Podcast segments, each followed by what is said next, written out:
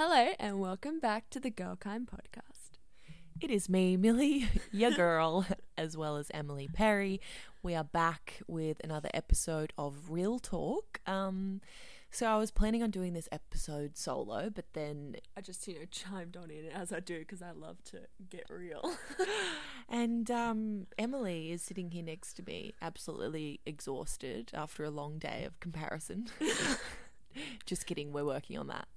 Um, we want to help you work on it too. Yes, that's what our episode is about today. Um, because Emily and I are actually on the road together right now, and we've been chatting a lot about social media. We've been meeting a lot of young women, and we wanted to bring this episode to you um, just to help understand the, your triggers and building your awareness ar- around what comparison means.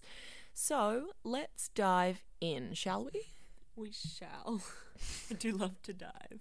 Welcome to Girl Kind, home of the real talk guide to accessing true self love, self confidence, and passionate purpose. In this podcast, self made girl boss and founder of Girl Kind, Millie, will help empower and inspire your journey towards personal success. So if you're ready to show up and conquer your biggest goals, then you're in the right place. Here's your friendly and sometimes funny host, Millie Rose Bannister.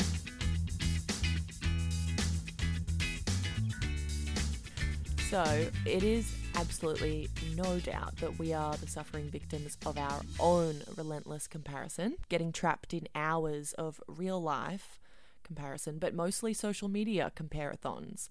And we end up so deep in our friends, cousins, wives, hamsters, groomers Instagram page, making ourselves feel worse and worse with every swipe and scroll. And we know that everyone's world on social media is not their whole world. So, why do we still get that sick feeling in our stomach when we see the glowing glory of everybody else? Because to us, um, thanks to social media, we see this 24 7 backlit perfection that is Instagram and Facebook and Twitter and Snapchat and all the things. And it's something that we can't actually get away from, really, because we're always on our phone and we see all these apps glittering in front of us and we just, you know, we click on them. And it all feels like it's 100% real because we let it because it's like every single thing we do during our day needs to be Instagram worthy. Otherwise, we might not want to bother doing it at all because most of us fall short of the luxury lifestyles and levels of maybe personal, comma, perfection, comma, depicted in the lives of the envied social media famous, let alone the Kardashians, all of whom present only a perfected portion of their lives. In real life, we fall short of the Kardashians, um, obviously, because we are human. Um, but I bet even real life Kim falls short of online Kim most days. And why? Well, because social media is edited and curated, and it's not always fake, but it is edited, meaning transformed from one version of reality to a version that is perhaps no longer 100% authentic. And I mean, I edit my photos, Emily edits her photos, we all do it. And I actually don't really post without editing because I love the creative outlet of making things look beautiful. Yep. But that doesn't mean that we're lying to you or it's fake. Um, we really are in Seattle right now taking photos in front of Pike Place Market. Um, so the bigger problem is social media can even make our peers' lives look more attractive and more superior, but almost attainable. It's like if Kim Kardashian has something, well, that's one thing. But if your best friend does, or Emily does, and I see one of her photos, it feels like it's almost in reach, or it feels like it should be if it isn't. And that's where the toxic energy called comparison and envy comes from. Would you agree? I would definitely agree. That was very good. That was a schlong piece. No, I was I was in it the whole time. Sure, the audience is too. Mm, I've I've written about it a lot when I did my degree um, in mm. media and journalism, um, and I was really passionate about it. I always brought myself back to that subject when we had to write columns or feature articles because I just am really fascinated by how society has transformed from comparing each other, you know, during high school with their outfits and the the covers on their books to now, you know, girls comparing their social media photos. And it's like, we take hundreds and hundreds and hundreds of photos to get, you know, the one that we post because we post professionally most of the time on on social media. Definitely. And people forget. They think that we just whipped our cameras out and went click, oh, that's cute. Let's put a filter on it and post it. Like, no. Nah, bro, we took a hundred and went, okay, this one is decent. it's decent and It's then we'll you know have to spend a good hour in you know lightroom and adobe and photoshop and making it all pretty because that's what we like to do but that's Mm-hmm. okay too it doesn't mean that we shouldn't do that and we shouldn't No, and that's not a sham. I mean, Lightroom and Adobe and editing is a craft in itself, and it's something that some people are passionate about. yeah like exactly um like today we took some photos in front of pike place and we were battling three cars at a time and homeless people and children and food everywhere and that's just reality and yeah, but we didn't die. We're here right now. no, we got the shot after probably what, like maybe 80 of the same thing. Mm-hmm. Yeah, so that, that's how it happens, and it's okay. But I feel like, at least in real life, you only know the people you know, right? Like, you only know your friends and your school and your work people and family or whatever. But a side effect of the world becoming smaller, meaning it's all online, is that we really do think we know how others live we really think we know they're behind the scenes, and usually we believe that our own existences don't measure up. And it's one thing to read a news story, but seeing perfect photo after perfect photo on Instagram can very powerfully provoke immediate, like immediate and constant social comparison. And then Yep. that can trigger those feelings of inferiority and hopelessness and lack of self worth because you don't really envy a news story in a newspaper. You envy your friend Amy looking all tan and glowy on her trip to Thailand with her stunning boyfriend. And the self promotion of that, with people only posting their highlights, triggers more self promotion. And then we just see this world on social media that gets further and further from reality. But in actual fact, nothing exists as it appears. It's crazy, right? So, think about it. We never post to social media on the days when we're feeling low or when things are going wrong because they simply don't warrant a pretty post in our minds. And if we do, it's done in a way that makes others think that nothing normally goes wrong in our lives. And we have become conditioned to only share those highlight reels and the picture perfect moments in our lives as a way to show off our assets and our experiences and our growth and to make ourselves feel good and feel validated. But what if I told you that you don't need to compare yourself to anyone online or offline or require anyone else's validation for you to be 100% happy?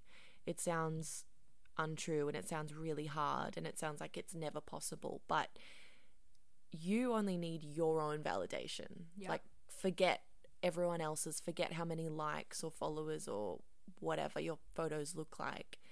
And I think that most of the time people are worrying about Their, their, own, own, validation, their own shit anyway. They're not really gonna Exactly. look at you and judge you for what you're doing. exactly. And someone who has perfect posts all the time and all the likes and all the comments, I guarantee you will still be looking at someone else's post and comparing themselves.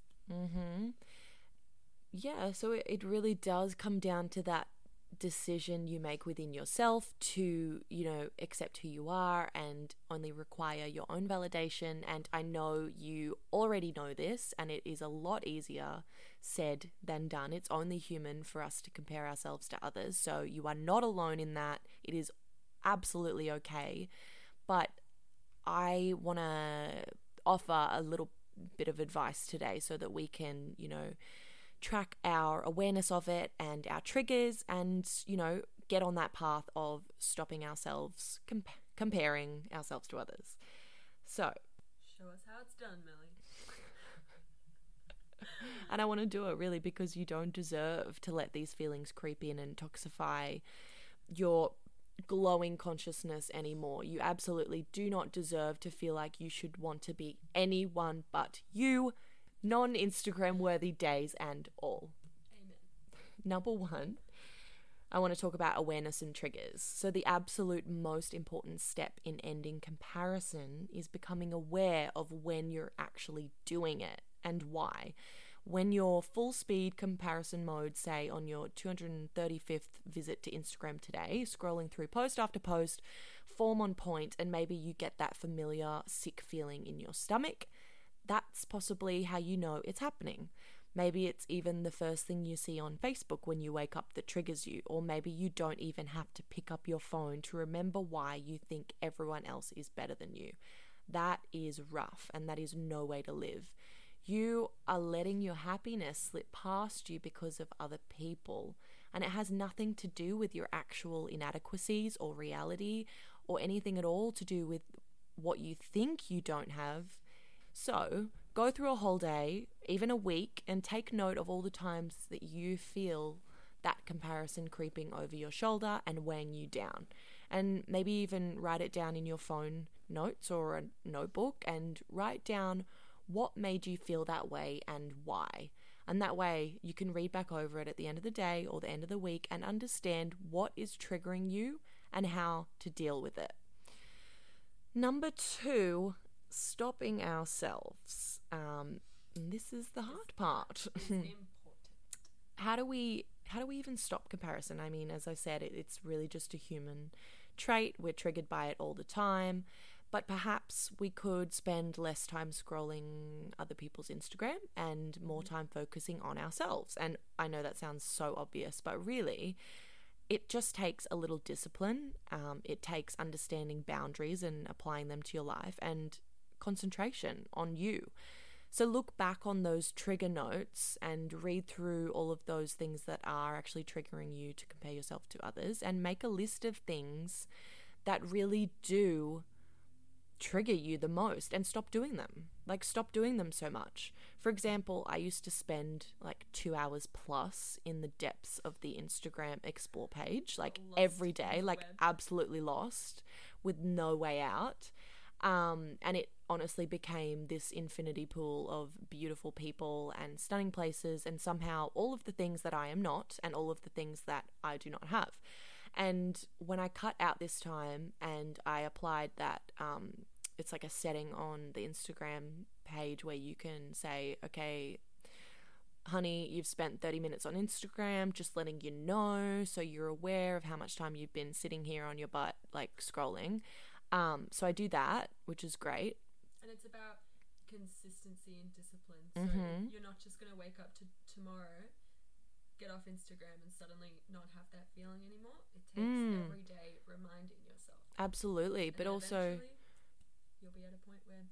so true. But, you know, cutting out the triggers, like, if it doesn't trigger you, then you're not going to feel that way. Mm-hmm. And when I cut out all of this time that I spent on like honestly a useless task of just scrolling and comparing. I and started using Pinterest instead to get all of my creative ideas. I not only saved myself so much time, but I cut out all of those visual triggers reminding me that I was not yet where I wanted to be in life. And I used that time to start focusing on where I was and my wonderful, exciting journey to success and growth. And despite still spending a good amount of time on social media, um, it started to become easier to recognize when I was actually being sucked into the endless envy zone.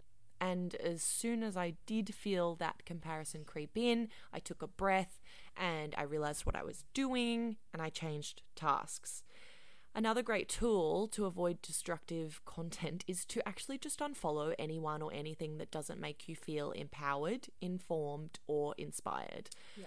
Absolutely. And my current favorite accounts that I do love to follow at the moment are Beck Lomas, Steph Claire Smith, The Real Jade Tunky, Aggie Lau, Zoe Foster Blake. I can write these down for you. Just head to the Girlkind page and see who we're following. We follow all beautiful, inspiring women, strong women.